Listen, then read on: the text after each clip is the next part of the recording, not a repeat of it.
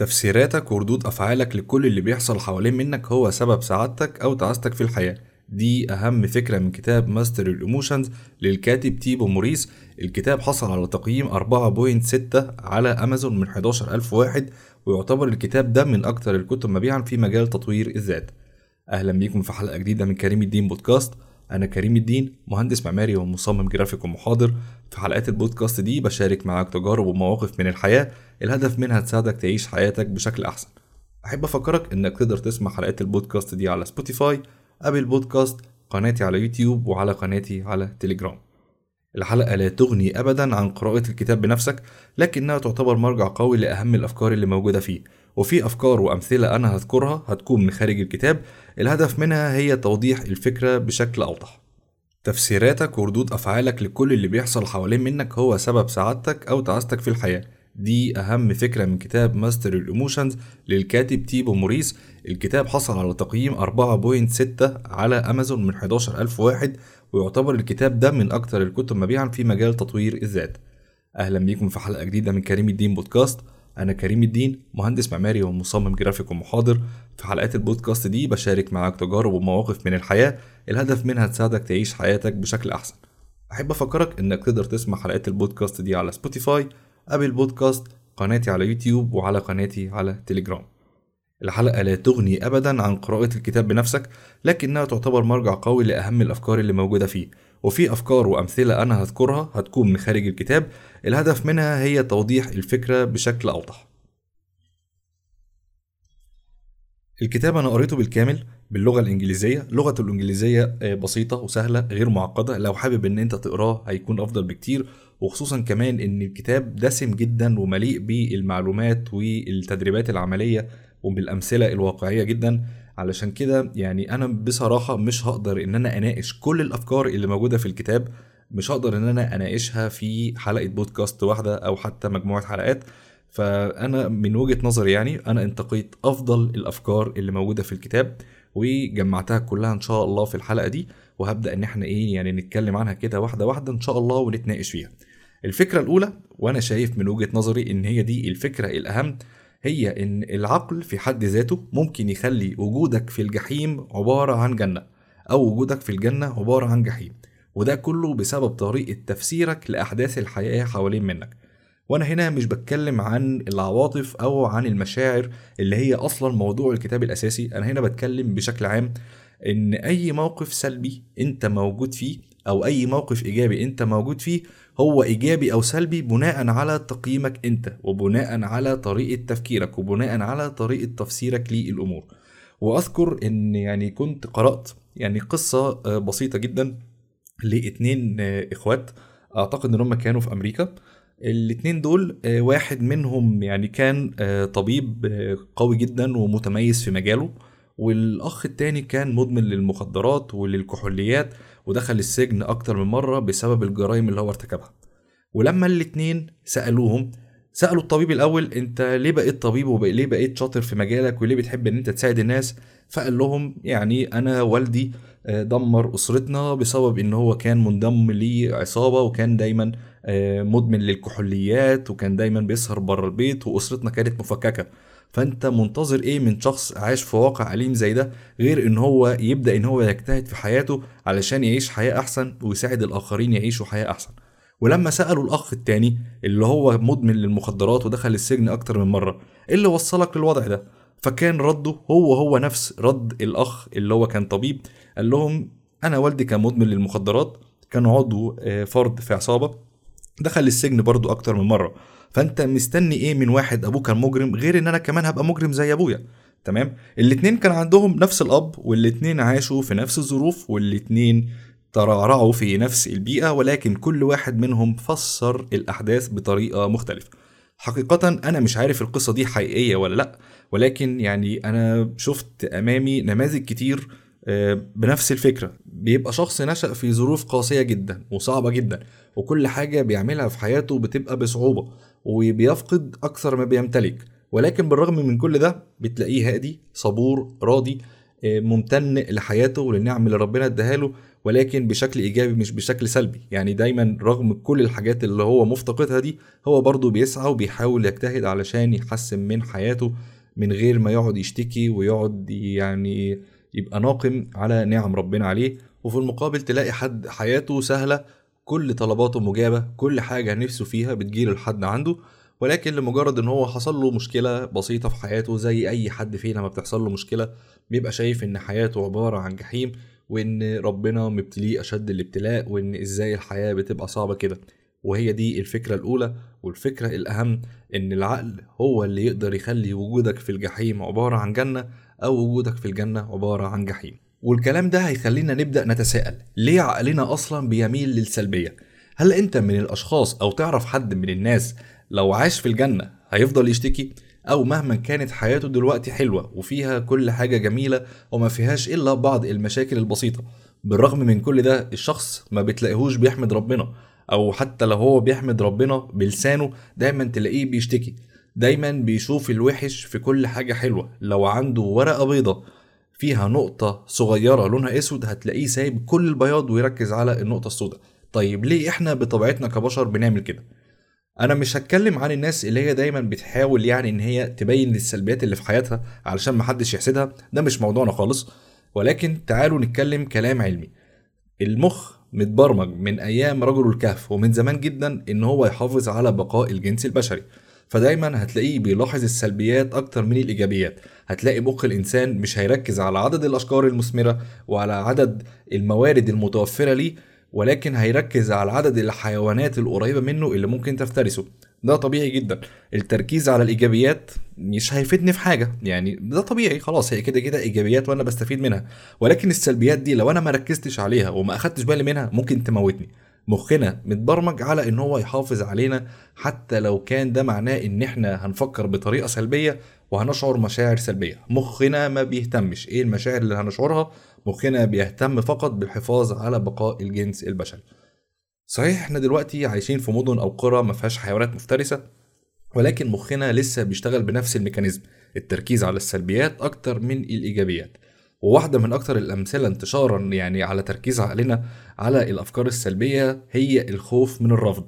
زمان أيام رجل الكهف يعني البني آدم لو اترفض من القبيلة بتاعته أو المجموعة اللي هو عايش وسطيها معناه إن هو هيعيش لوحده.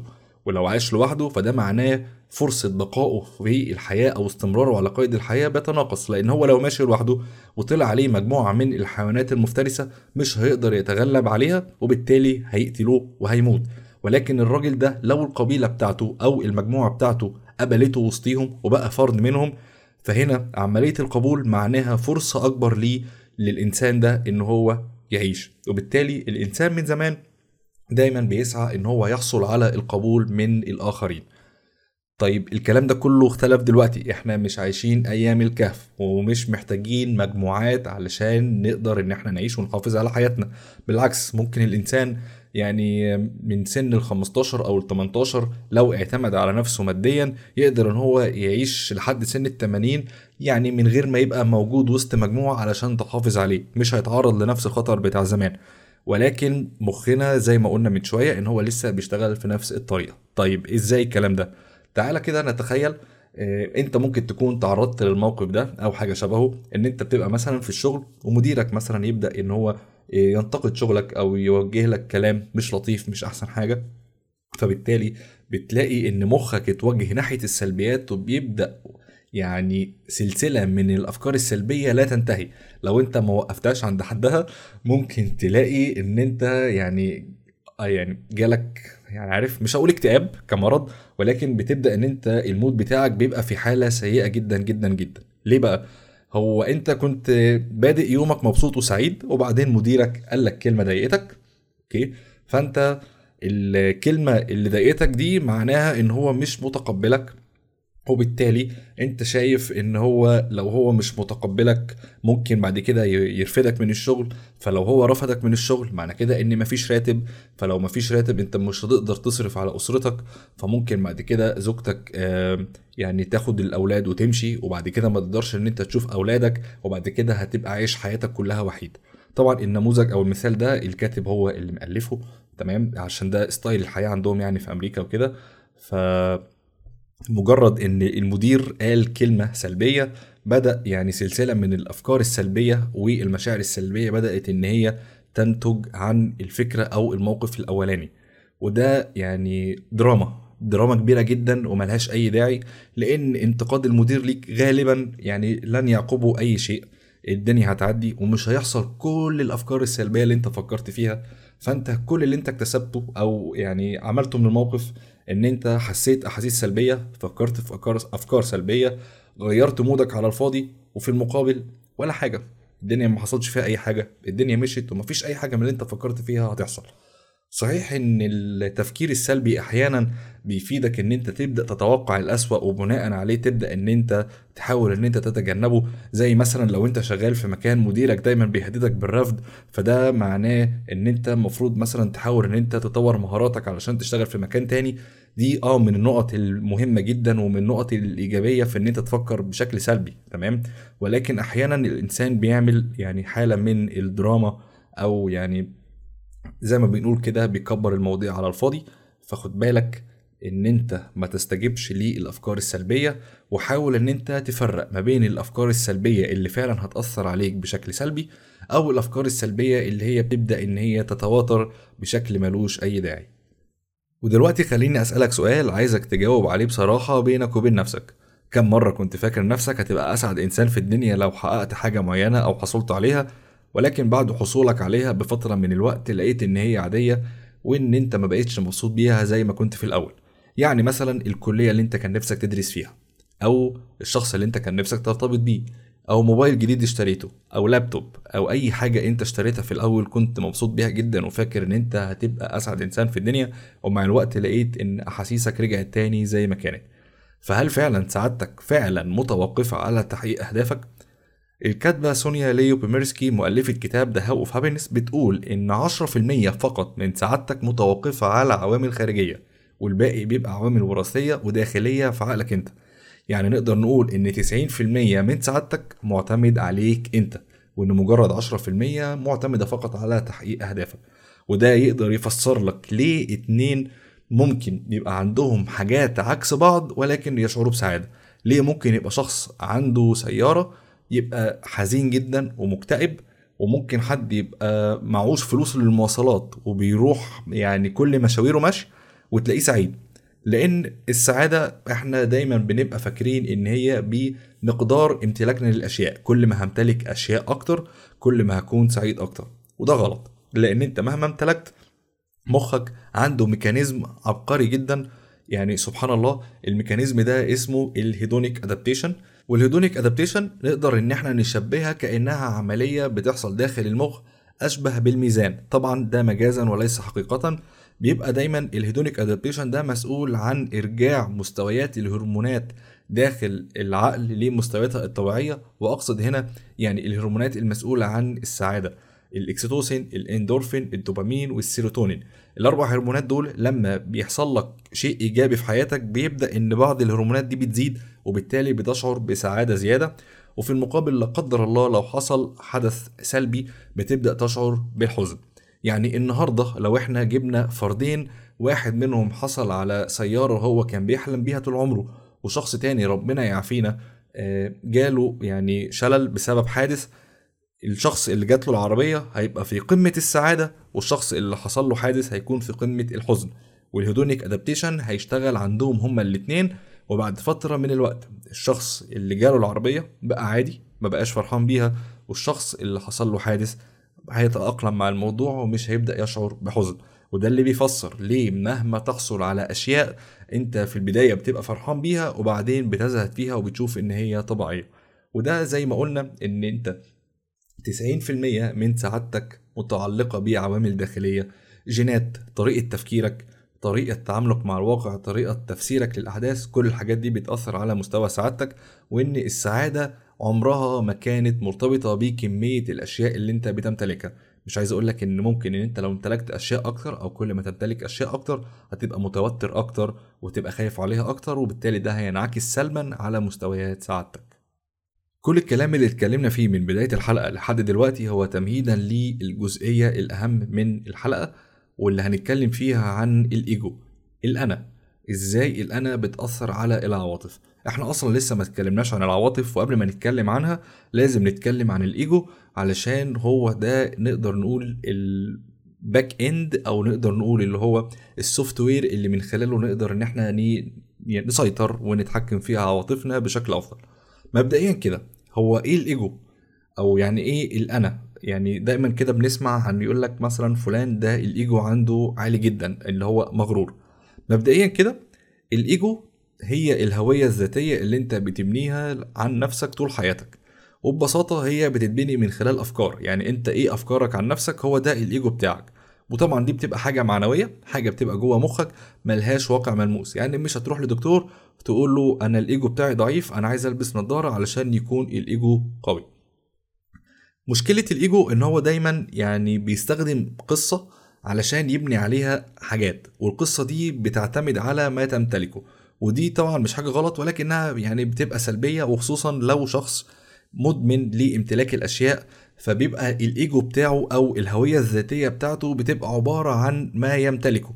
لو شخص الإيجو بتاعه عبارة عن إن هو مدير في شركة لو اتفصل من الشركة دي بينهار. ليه؟ لأن هو الأنا الهوية الذاتية بتاعته الإيجو مبنيين على كونه مدير للشركة.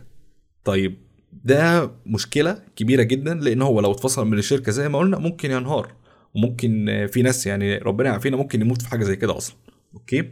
طيب إيه هي الحاجات اللي الإيجو بيربط نفسه بيها غالبا؟ غالبا الإيجو ممكن يربط نفسه مثلا بشكل الجسم الاسم النوع ذكر أو أنثى الجنسية الثقافة العيلة والأصدقاء المعتقدات الدينية التوجهات السياسية القصة اللي أنت مصدقها عن نفسك المشاكل اللي أنت حلتها إنجازاتك إخفاقاتك كل الحاجات دي الايكو بيبدأ إن هو يستخدمها علشان يبني قصة عن نفسك أو بيخليك يعني تبني الهوية بتاعتك عن نفسك. ودي بتبقى ميزة وبتبقى عيب. الميزة إن أنت من خلال العناصر اللي قلناها دي أنت بيبقى ليك هوية متفردة عن غيرك. أنت تقدر إن أنت تبقى مميز بيها. ولكن المشكلة إن غالبا الإيجو بيمنعك إن أنت تطور نفسك. يعني هنفترض إن أنت شخص مؤمن بثقافة معينة وجي حد قال لك إن لأ الثقافة دي ليها سلبيات معينة مش حلوة قوي ممكن يعني تشوف ثقافة أخرى تكتسب منها بعض الإيجابيات. فأنت هتبدأ تهاجمه وهتبقى شايف إن الشخص ده بيطعن فيك شخصيا. هو مش بيطعن فيك هو بيتكلم إن الثقافة اللي أنت معتنقها أو اللي أنت يعني بتفكر بيها مش أحسن حاجة. نفس الفكرة في التوجهات السياسية. لو جيت قعدت مثلا يعني في أي مكان عام كده تمام؟ وممكن تلاقي يعني الأهل في البيت الواحد والأصدقاء والزملاء في العمل بيتخانقوا علشان التوجهات السياسية. شخص مثلا آه، يميني وشخص التاني مثلا آه، يساري. تلاقيهم مقطعين في بعض واحيانا الموضوع بيوصل لخصام بجد وقطيعة ما بين الأهل لمجرد اختلاف في التوجهات السياسية. هل الخلاف ده والقطيعة دي تمت لمجرد خلاف في التوجهات السياسية؟ لا طبعا لأن إحنا بنعتبر إن توجهاتنا السياسية هي جزء من شخصيتنا.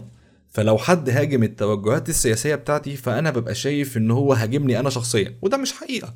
عادي أنا التوجهات السياسية اللي أنا مؤمن بيها النهارده ممكن تتغير بكرة ممكن تتغير كمان نص ساعة. فهي دي مشكلة الإيجو. الإيجو بيحتاج الحاجات دي علشان يبني هويتك عن ذاتك وهي دي الميزة. ولكن العيب إن أنت بتبقى شايف إن أي حد يعني بينتقد الإيجو بتاعك إن هو بيهاجمك شخصيا. طيب معنى كده إن الإيجو وحش والمفروض نتخلص منه؟ لا طبعا. هو الإيجو مش حلو والإيجو مش وحش. الإيجو هو صورتك الذاتية عن نفسك أو الهوية اللي أنت عايش بيها. هي حلوة لو انت عملتها بشكل كويس أو برمجتها بشكل كويس ووحشة لو خليتها هي تسيطر عليك أو إن انت فضلت تمشي ورا البرمجة السلبية بتاعتها. طب إيه هي أصلا البرمجة السلبية اللي غالبا الإيجو بتعملها؟ ده اللي إحنا هنتكلم عليه دلوقتي. أخطر حاجة دايما بيعملها الإيجو إن هو بيحاول يعمل مساواة ما بين الامتلاك وما بين وجود الأشياء المعنوية بحد ذاتها. يعني الانا بتحب إن هي يبقى عندها حاجات أكتر. تشتري أكتر تحوش أكتر تمتلك أكتر. كل ما عملت الحاجات دي المفروض إن الإيجو بيتمدد بيها وبيربط قصتك بيها. فلو شخص ربط قيمته في الحياة أو وجوده في الحياة أو الإيجو بتاعه إن هو مليونير لو فقد ثروته دي فهو كده ممكن ينتهي في ثانية. وطبعا الكلام ده خطأ جدا وخطر جدا في نفس الوقت. الامتلاك شيء والكينونة شيء تاني. مش معنى إن أنت معاك فلوس كتير أو إن أنت بتمتلك فلوس كتير إن أنت عندك وجود شعور بالغنى والثراء في حياتك. في ناس كتير جدا عندها ملايين وما زالت تشعر إن هي فقيرة.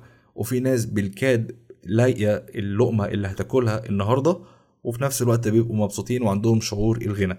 فالامتلاك حاجة ووجود الشعور حاجة تانية. حاجة تانية ودي برضو سلبية جدا خد بالك إن الإيجو أو الانا بتعيش من خلال المقارنة. أنا علشان أشبع الإيجو بتاعي لازم أقارن نفسي بالآخرين. يعني أنا علشان أحس إن أنا كويس هويتي الذاتية كويسة الإيجو بتاعي كويس ومشبع لازم أقارن نفسي إن أنا أقعد اعيب في فلان وفلانة وأجيب في سيرة الناس كلها وأبدأ إن أنا أقارن نفسي بيهم علشان أحس إن أنا أحسن. تمام؟ دي برضو حاجة سيئة جدا. بعيدا طبعا عن إن الغيبة والنميمة حرام حتى لو أنت بتمارس ده داخليا بينك وبين نفسك برضه ده شيء مضر جدا. المفروض إن أنت تبقى صورتك الذاتية مربوطة بنفسك. مالكش دعوة بحد. فلان عمل ما عملش بقى أحسن منك بقى أسوأ منك أنت مالكش دعوة. حاول قدر الإمكان إن أنت تربط الإيجو بتاعك بيك أنت. هل أنت أحسن من الفترة اللي فاتت؟ لو أنت أحسن ده شيء كويس استمر. لو أنت أوحش مش مشكلة. تقدر تعمل ريكفري تقدر إن أنت يعني تحسن من نفسك. ده اللي أنت المفروض تقارن نفسك بيه. وخد بالك برضو إن الإيجو مش بيشبع الغرور دايما هيزيد. يعني لو أنت مشيت بقى في سكة المقارنة وفي سكة إن أنت عايز تمتلك أكتر يعني هتتعب تعب ومش هتستريح. طول ما أنت عايش في الدنيا مش هتستريح. هتبقى عايز فلوس أكتر هتبقى عايز تقدير أكتر هتبقى عايز شهرة أكتر هتبقى عايز تمتلك حاجات أكتر بكتير. ومهما جالك برضه مش هتشبع. والنقطة بتاعة الإيجو دي مهمة جدا. لو أنت ما استوعبتهاش بشكل كافي ارجع عيدها من الأول علشان دلوقتي إن شاء الله لما نيجي نتكلم عن حقيقة العواطف وإزاي إن إحنا نبدأ نسيطر عليها لازم تكون فاهم حتة الإيجو بشكل كويس وإن أنت ما تربطوش بشكل جسمك ولا بإخفاقاتك ولا بنجاحاتك قدر الإمكان علشان ده هيأثر بشكل سلبي بعد كده على العواطف بتاعتك. فمبدئيا كده أنت لازم طبعا تبقى عارف إن العواطف يعني بتروح وتيجي مفيش حاجة ثابتة. أنت دلوقتي حالا ممكن تبقى سعيد بعد عشر دقايق ممكن تشعر بالحزن بعد كده بتشعر بالسعادة بعد كده بالحماس بعد كده بالضيق بالاكتئاب بالتوتر. العواطف مش حاجة ثابتة العواطف حاجة متغيرة باستمرار. وطبعا لازم برضو تبقى عارف إن أنت مش دايما هتبقى قادر تسيطر على العواطف بتاعتك. يعني لو أنت دلوقتي طاير من الفرحة وتشعر بكل السعادة الممكنة في الوجود وبعد عشر دقايق بقيت حزين بلاش تلوم نفسك. هي طبيعة العواطف كده. محدش في الدنيا بيقدر أو يعني يستطيع إن هو يتحكم في العواطف اللي بيشعر فيها بنسبة 100% عايزك تهيئ نفسك للفشل تقبل إن إحنا بنتكلم أصلا عن كتاب إزاي تسيطر أو تتحكم على عواطفك ومشاعرك وبنقول لك إن أنت مش هتقدر إن أنت تلغي مشاعرك السلبية بنسبة 100% وعلشان يعني تبدأ إن أنت أصلا تسيطر على العواطف بتاعتك لازم تتقبل حقيقة يعني إن هي بتتغير باستمرار. يعني اتعامل معاها معاملة الملابس اللي أنت بتلبسها. لو أنت دلوقتي لابس تي شيرت لونه أبيض هل هتفضل لابسه على طول؟ لا. ما أكيد هيتغير. هتغيره النهارده لما ترجع البيت آه، لما تيجي تنزل الشغل لما تروح تتمرن على طول بتغير الملابس اللي انت بترتديها وكذلك العواطف بتتغير باستمرار. طيب هو في طريقة أو تمرين أو حاجة أقدر أعملها علشان أتجنب الشعور بمشاعر سلبية؟ أنا عايز على طول أبقى فرحان وسعيد. أنا مش عايز أشعر خالص إن أنا متضايق أو حزين. الإجابة بشكل قاطع لأ. مهما كان وضعك دلوقتي لو أنت ملك كوكب الأرض وبتمتلك كل شيء بتتمناه طول ما أنت عايش في الدنيا أكيد هيجي عليك وقت تشعر بالحزن تشعر بالضيق تشعر بأي مشاعر سلبية الإحباط اليأس ايا كان المشاعر السلبية هتيجي عليك وقت ولازم تشعر بيها. طيب هي المشاعر السلبية وحشة؟ آه وحشة. إحنا عارفين إن هي وحشة بس ممكن تبقى مفيدة. أنا عايز أقول لك إن في بعض الحاجات وإن في إنجازات كتير جدا الناس بتحققها لمجرد إن هي شعرت بمشاعر سلبية. أنا متابع ناس كتير جدا يعني على تويتر وعلى إنستجرام وكده الناس دي عندها دلوقتي بيزنس آه، بملايين لمجرد إن هو يعني فشل في شغله. منهم شخص أنا مش متذكر اسمه دلوقتي كان شغال ويتر آه، في مطعم آه، في 2017 صحي الفجر على تليفونات من زمايله في الشغل إن المطعم اتحرق. فالشخص ده بقى بدون مرتب مش لاقي مكان آه، يشتغل فيه مش لاقي آه، يعني مصدر دخل يصرف منه على نفسه. فكمية المشاعر السلبية والإحباط اللي هو شعر بيه كان سبب إن هو بعد كده يعمل بيزنس بيدخله 5 مليون دولار في السنة. فالمشاعر السلبية وحشة ولكنها قد تكون مفيدة. وده من ناحية مادية أنا بكلمك على مثال مادي حقيقي حصل فعلا. في بقى حاجة تاني معنوية وهي إن يعني بضدها تتميز الأشياء. يعني إيه الكلام ده؟ أنت عمرك ما هتقدر شعور السعادة وشعور الفرح إلا لما تجرب الحزن. ده طبيعي جدا. يعني تخيل إن أنت من يوم ما اتولدت لحد آخر لحظة في حياتك تمام؟ أنت على طول سعيد. طيب هو فين السعادة أصلا؟ يعني هو هي السعادة بتبقى بالنسبة لإيه؟ يعني زي ما قلنا من شوية كده على ال hedonic adaptation إن هي بتبقى زي الميزان. ما هو لو أنا على طول سعيد ما أنا كده مش هبقى سعيد ما ده هيبقى العادي. فين بقى السعادة؟ تمام؟ فأنا مش هشعر بالسعادة غير لما أكون حزين. أبقى عارف فرق ما بين الاتنين. فلازم الاحاسيس السلبية دي نمر بيها ولازم نتقبلها ولازم يعني ما نربطش نفسنا بيها. يعني لو أنت جت عليك فترة في حياتك بتشعر بمشاعر سلبية كتير جدا جدا جدا ده مش معناه إن أنت وضعك سيء ولازم يعني تأذي نفسك أو لازم إن أنت تقول إن حياتك خلاص بقت فاشلة. لا أنت لو قعدت فترة طويلة من حياتك عندك مشاعر كتير سلبية فده معناه إن في حاجة غلط في حياتك في حاجة لازم تتغير. أنا هنا مش بتكلم آه، كلام تنمية بشرية ولا كلام تحفيز أنا هنا بكلمك بجد آه، بحكم إن أنا شخص يعني جربت كل المشاعر الإيجابية وكل المشاعر السلبية اللي أنت ممكن تتخيلها. يعني في حاجة غلط. وفي الكتاب كان آه، دايما المؤلف دايما بيذكر مثال في الحتة دي جميل جدا. بيقول لك زي ما هو الوجع البدني أو الألم الجسماني بيدلك على إن في شيء غلط لازم تروح لطبيب علشان تتعالج فكذلك المشاعر السلبية المتكررة. يعني لو أنت في يوم ما تمام حسيت لمدة 10 دقايق أو لساعة أو ساعتين إن أنت مش في المود أو إن أنت حزين تمام؟ ده مش مشكلة عادي بتحصل. إنما لو قعدت أسبوعين ثلاثة على طول بتشعر بالحزن لأ ده كده في حاجة غلط. ايا كانت الحاجة الغلط دي إيه أنا ما أعرفش. ممكن تبقى علاقتك بربنا ممكن تبقى علاقتك بنفسك ممكن تبقى أنت أهملت صحتك جدا فأنت متضايق من نفسك ممكن يبقى في حد عمل لك مشكلة وأنت مش قادر تتصرف. ممكن ايا كان السبب الممكن أنت المشاعر السلبية دي مهمة جدا بلاش إن أنت تتجاهلها. بالظبط يعني هقول لك إيه يعني لو أنت مثلا عايز تكنسل أو تلغي كل مشاعرك السلبية أنت كده بالظبط زي اللي عنده مشكلة في حياته وعايز ياخد مسكن. طب يعني انت أنت مريض. أنت المفروض تدور على علاج المشكلة مش تدور على المسكن. تمام؟ أنت لو فضلت تاخد مسكنات كتير بدون ما تعالج أساس المشكلة المرض هيتفاقم وكذلك في المشاعر.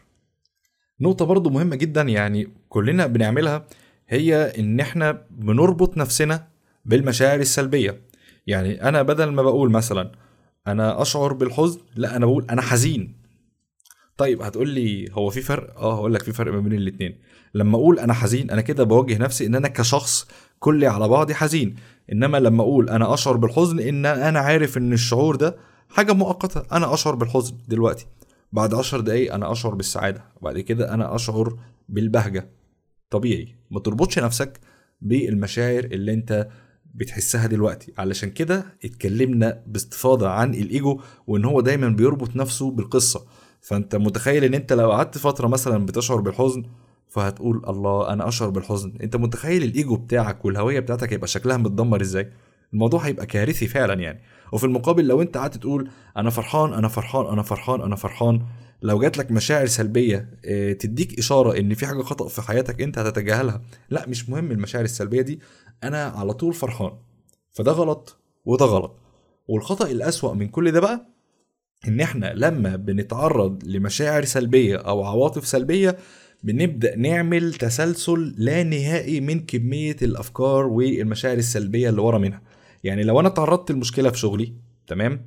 أو يعني مديري مثلا قال لي كلمة ما عجبتنيش فأنا كده بقى عندي مشكلة في الشغل مضايقاني خلاص عادي مشكلة في الشغل مش هت يعني مش هنموت الدنيا مش هتخرب يعني تمام؟ لا أنا بدل ما أعدي الموقف وياخد حجمه الطبيعي اللي هو مجرد كلمة اتقالت لي في الشغل هقعد بقى إيه أجيب كل الكوارث اللي ورا منها. اللي هو أنا مديري قال لي كلمة وحشة في الشغل. ده مش كفاية أصلا إن المرتب مش مكفي. وبعدين مرتب إيه اللي هيكفي أصلا والظروف المعيشية سيئة جدا؟ ده الحاجة كلها غالية نار. وبعدين أنا هلاقيها من الشغل ولا هلاقيها مثلا من زوجتي وأولادي في البيت؟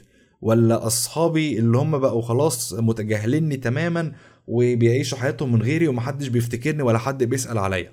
وبعدين أنا أنا كفاية عليا أصلا المشاكل اللي موجودة في البيت عندي اللي محتاج يتصلح والعربية اللي فيها مشاكل كتير عايز أصلحها وصحتي اللي متدمرة أصلا بسبب إن أنا وقتي كله في الشغل وببقى راجع نفسيا متدمر ما عنديش وقت أنزل أتمرن.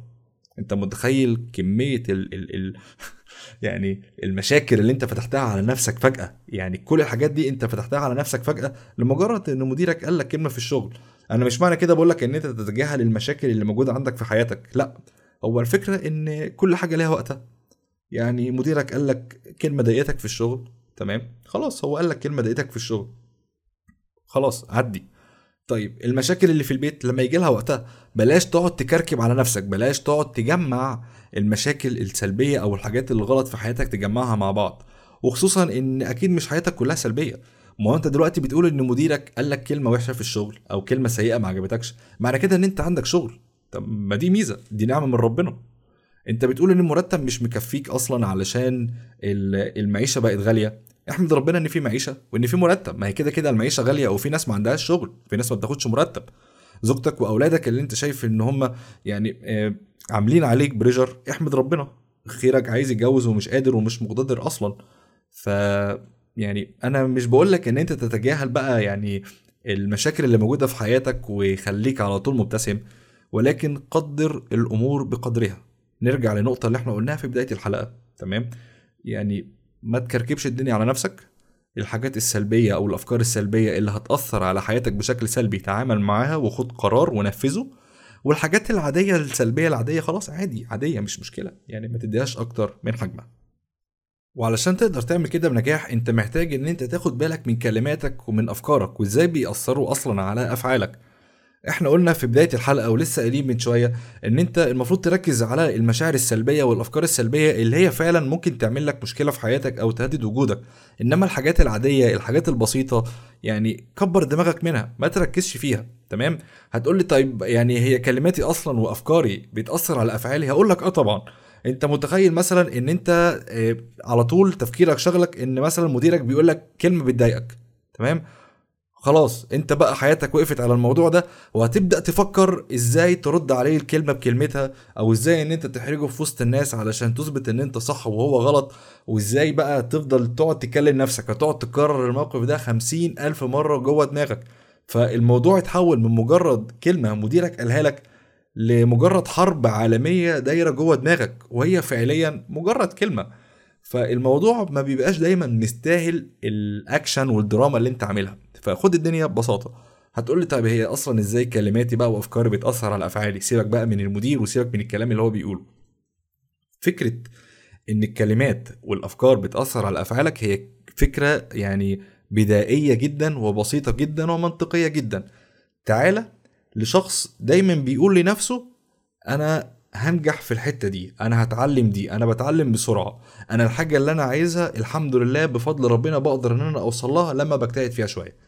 تخيل شخص بيقول لنفسه كده وبيتصرف بناء على الكلمات وبناء على الأفكار دي وما بين شخص تاني بيقول أنا هحاول إن أنا أخس أنا هحاول أبطل تدخين أنا هحاول أدور على شغلانة أحسن هبقى أتصرف هبقى أعمل إن شاء الله.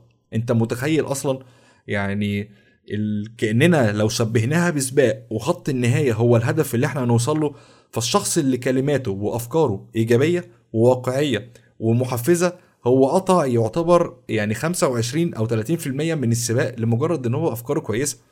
يعني واحدة من أكثر الطرق يعني اللي الأطباء النفسيين والمعالجين السلوكيين دايما بينبهوا عليها أو بيركزوا عليها في العلاج ودي أنا قرأتها آه، لأكثر من طبيب نفسي ومعالج سلوكي آه، مقالات يعني إن هو آه، جلد الذات بلاش تجلد ذاتك. ليه؟ لأننا بشر. بشر يعني بنغلط النهارده أنا هعمل عشر حاجات صح وهعمل عشرة غلط. بكرة هعمل عشر حاجات صح وخمسة غلط. كده كده في غلط بيحصل. مهما كان آه، أسلوب حياتنا مهما كان قربنا من ربنا مهما كنا بروفيشنال في شغلنا مهما كانت علاقتنا كويسة باللي حوالين مننا ارتكاب الأخطاء جزء من الطبيعة البشرية. إيه اللي بيفرق؟ اللي بيفرق بقى حتة آه، تأنيب الضمير عن جلد الذات إن أنا لما بجلد ذاتي أنا فاشل. أنا استاهل. ما أنا غبي بصراحة. ما أنا ما كانش ينفع أعمل كده. أنا هفضل طول عمري أتصرف بغباء. أنا هفضل آه، كل شوية أطفش العرسان اللي بيجولي. تمام؟ دايما هتلاقي دايما بنات كتير بتقول لنفسها نفس الكلام ده. ده طريقة تفكير مدمرة. طيب أتصرف إزاي أو أتكلم مع نفسي إزاي؟ موضوع بسيط جدا. اتكلم مع نفسك زي لما أنت بتيجي تكلم زميلك أو صاحبك أنت بتحبه وبيبقى عمل مشكلة. انت مش هتروح تقول لصاحبك تقول له ما, ما انت غبي بقى بصراحة وانت تستاهل اللي بيحصل لك. لا لا انت مش هتعمل كده. انت هتواسيه هتعرفه غلطه علشان هو صديقك فلازم تكون أمين وصريح معاه ولكن بطريقة ودودة بطريقة سهلة بطريقة ما تخليهوش ييأس من الحياة. واجه نفسك بأخطائك. آه، خلي ضميرك يأنبك إن أنت فعلا لا أنا أخطأت في دي ولكن إن شاء الله المرة الجاية هبدأ إن أنا يعني أصلح من نفسي ومش هرتكب الخطأ. هنفضل نرتكب إخطاء ده طبيعي ولكن مش الطبيعي إن إحنا تبقى كلماتنا وأفكارنا عن نفسنا تبقى هدامة. وبعدين في نقطة تاني مهمة جدا. هو أنا لما أتكلم نفسي بطريقة سلبية وأقلل من شأن نفسي وأدمر نفسي وأهين نفسي هو أنا مستني إيه من الآخرين؟ يعني أنا لما أقول عن نفسي غبي وأفكر عن نفسي آخد فكرة عن نفسي إن أنا شخص غبي هو أنا بقى متوقع إن الآخر اللي أمامي هيقول بقى إن أنا أينشتاين وإن أنا ذكي وإن أنا بعرف أتصرف؟ لا طبعا. إذا كان أنا مش مقدر نفسي هل اللي أمامي هيقدرني؟ فلازم ناخد بالنا جدا من تأثير كلماتنا وأفكارنا على أفعالنا. وناخد بالنا كمان إن هي لوب مجرد يعني دايرة أو حلقة بتتكرر. أنت هتقول لنفسك كلمات إيجابية فهتاخد عن نفسك أفكار إيجابية فهتقوم بأفعال إيجابية. فالأفعال الإيجابية دي هتخليك تحفز نفسك فتكلم نفسك بكلام أحسن. فناخد بالنا من الموضوع ده علشان مهم جدا. طيب ليه مهم؟ لأن هو ده الطريقة اللي من خلالها بتبدأ إن أنت تكون عواطف قوية.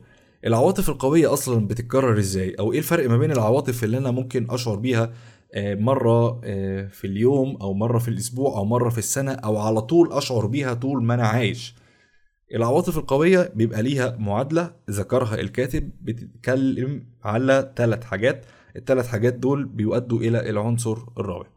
رقم واحد التفسير زائد التحديد زائد التكرار يساوي عاطفة قوية. هنقول تاني التفسير زائد التحديد زائد التكرار يساوي عاطفة قوية.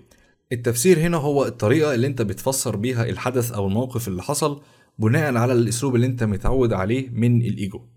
ده التفسير. أما التحديد فهو إن انت بتحدد الهوية بتاعتك إن الموقف ده أنت بتحط نفسك في الموقف فاهم الفكرة؟ يعني حد بيقول لك مثلا كلمة فأنت فسرتها بطريقة معينة ورحت حاطط نفسك حاشر نفسك في القصة فبقيت أنت جزء من المعادلة. والجزء الأخير اللي هو التكرار إن أنت بتبدأ تكرر نفس الأفكار مرة ورا مرة ورا مرة فالعاطفة بتبقى قوية. نفس الموقف اللي بنقوله دايما عن المدير المثال اللي ضربناه كتير في الحلقة دي إن هو المدير قال لك كلمة سيئة فأنت فسرتها إن أنت آه، مثلا موظف غير كفء وبالتالي أنت حددت هويتك بناء على الكلمة اللي اتقالت لك إن أنت غير كفء فأنت بقيت شايف نفسك شخص غير كفء وبدأت تكرر لنفسك النمط ده كتير جدا باستمرار فبدأ يبقى عندك عاطفة قوية إن أنت شخص فاشل في الحياة. وزي ما اتفقنا إن إحنا كلنا كبشر لازم نشعر بمشاعر سلبية مفيش حد يقدر إن هو يتخلص منها ولكن يعني أضعف الإيمان أو الحد الأدنى إن إحنا نقدر نحاول نسيطر عليها أو نغير فيها شوية. اللي مش هنقدر نغيره نحاول إن إحنا نقلل ضرره قدر الإمكان. فإيه المفروض أعمله لو أنا بدأت أشعر بمشاعر سلبية؟ أول حاجة المفروض أعملها إن أنا أغير حالتي العاطفية. أغير حالتي العاطفية إزاي؟ رقم واحد شدت انتباهك. يعني لو أنت مثلا آه، حد قال لك كلمة ضايقتك حاول إن أنت تقف آه، تتحرك حاول إن أنت آه، لو قدرت إن أنت تقطع الحديث وتستكمله بعدين المهم إن أنت ما تبقاش ساكن أو في حالة سكون علشان أنت لو فضلت في حالة سكون غالبا المشاعر والعواطف دي هتبدأ إن هي تكبر واحدة واحدة واحدة وغالبا الموقف هينتهي بانفجار ودي هتبقى مشكلة خطيرة جدا. رقم اتنين خليك واعي لمشاعرك. زي ما قلنا من شوية إن المشاعر هي مؤشر على خطأ موجود. وخصوصا لو المشاعر دي بتتكرر فمعنى كده إن في خطأ في حياتك لازم تاخد بالك منه. طيب هتبقى واعي لمشاعرك إزاي؟ اكتبها.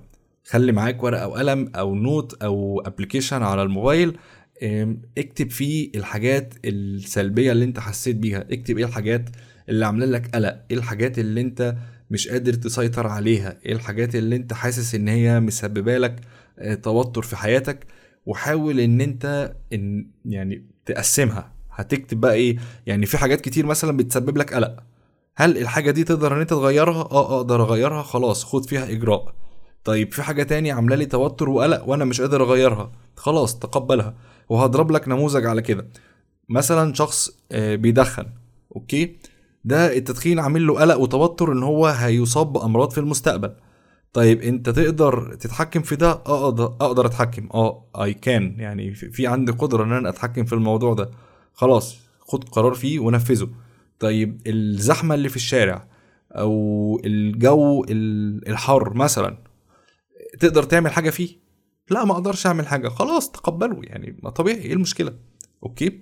طيب بخصوص الأحداث بقى لأن إحنا كلنا برضو عندنا نفس النمط ده إن أنا بيحصل مثلا موقف في حياتي مدته خمس ثواني أو عشر ثواني. بقعد أفكر فيه مئة ألف مرة. وبقعد بناء على ال ألف مرة اللي بفكر فيها دي بقعد بقى أطلع باستنتاجات عن شخصيتي. لا لا لا, لا أنا شخصيتي ضعيفة عشان أنا ما ردتش عليه جامد في الموقف ده. لا لا لا لا, لا أنا المفروض بصراحة كنت أضربه. أنا ما كانش ينفع أسيبه كده. أنا المفروض كنت رديت عليه بدل الكلمة اتنين. إزاي الشخص ده يهني أصلا؟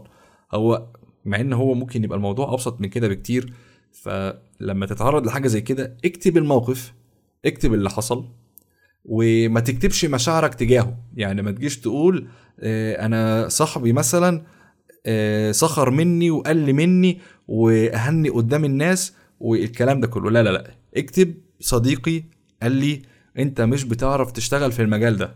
ما تكتبش أي تفسيرات ما تكتبش الكلام ده معناه إيه بالنسبة لك تمام؟ وحاول كده إن أنت تقرأ الموقف من الأول. تمام؟ ممكن تلاقي إن الموضوع بسيط. آه صاحبك قال لك إن أنت مش هتنفع تشتغل في المجال ده. هو عارف عنك حاجات ممكن يكون هو أكثر خبرة منك. آه أنت فعلا ما ينفعش تشتغل فيه. ده مش معناه إن هو بينتقص منك في شيء يعني. أوكي؟ النقطة اللي بعدها إن أنت تحاول إن أنت تجري نقاش مع صديق أو شخص متخصص أو مع حد من الأقارب أو الزملاء أو أي حد في حياتك أنت بتثق في رأيه. احكي له الموقف اللي حصل. تمام؟ وحاول إن أنت تكون حياد. يعني احكي الموقف اللي حصل آه، بسلبياته بإيجابياته من غير تفسيراتك. يعني حصل واحد اتنين تلاتة. أنت إيه رأيك؟ هو هيبدأ يشور عليك. ممكن وجهة نظره تبقى متوافقة مع وجهة نظرك وأنت تبقى صح ساعتها. أو ممكن تلاقي وغالبا ده اللي هيحصل إن أنت دراما كوين وإن أنت قلبت الموضوع دراما أكتر مما هو يستحق. وبالتالي هتكتشف إن أنت سببت لنفسك قلق وتوتر وحزن بدون أي داعي. في حاجات برضو تاني لازم تاخد بالك منها إن أنت تاخد يعني الإجراءات اللازمة والضرورية. يعني في حاجات كده أنت هتلاقي إن هي مسببة لك مشاعر سلبية سيب بقى المشاعر على جنب وتصرف okay؟ يعني مثلا أنا شخص بعاني من التدخين على سبيل المثال. okay؟ طيب خلاص ده مسبب لي مشاعر سلبية؟ آه. طيب أتصرف إزاي؟ بطل تدخين. أنا عارف إن الموضوع أحيانا بيبقى يعني في ال... ككلام بيبقى أصعب بكتير جدا من التطبيق ولكن يعني آه، تطوير نفسك في الحياة بشكل عام سواء على مستوى المشاعر أو العواطف بيعتمد دايما على ثلاث آه، مستويات. المستوى الأول هو مستوى ال mindset مستوى الأفكار مستوى العقلية ال concept ال methodologies الحاجات اللي أنت بتفكر فيها ال software بتاع دماغك ماشي إزاي. بعد كده بتبدأ إن أنت تحدد لنفسك أهداف أو عادات أو lifestyle تبدأ إن أنت تمشي بيه علشان يساعدك إن أنت توصل آه، لأهدافك. المستوى الأخير هو الالتزام أو الأفعال ذات نفسها. يعني أنا ممكن يكون عندي عقلية متميزة جدا وشاطرة جدا وبحاول إن أنا يبقى عندي lifestyle كويس وعادات كويسة ولكن أنا مش ملتزم. اللي هو المستوى الثالث والأهم في التغيير اللي هو مستوى الأفعال ده أنا مش ملتزم بيه. فدي هنا بتبقى مشكلة. لازم يكون في تناسق وفي تناغم ما بين الثلاث مستويات مستوى ال mindset مستوى العقلية مستوى الأهداف اللي انت عايز تحققها وعاداتك اللي انت عايز تبنيها والمستوى الثالث هو مستوى الأفعال اللي انت بتقوم بيها وبتعملها بالفعل. أتمنى إن الحلقة تكون مفيدة. لو انت وصلت لحد هنا فأحب أقول لك إن انت يعني ما شاء الله عليك. انت شخص متميز جدا. أهم حاجة ما تنساش إن انت تشترك على قناة اليوتيوب وتعمل follow على Apple Podcast وعلى Spotify وتشترك كمان في قناة التليجرام علشان تشوف وتستمع للحلقات اللي جاية إن شاء الله. وبإذن الله نتقابل في حلقة جديدة. والسلام عليكم ورحمة الله وبركاته.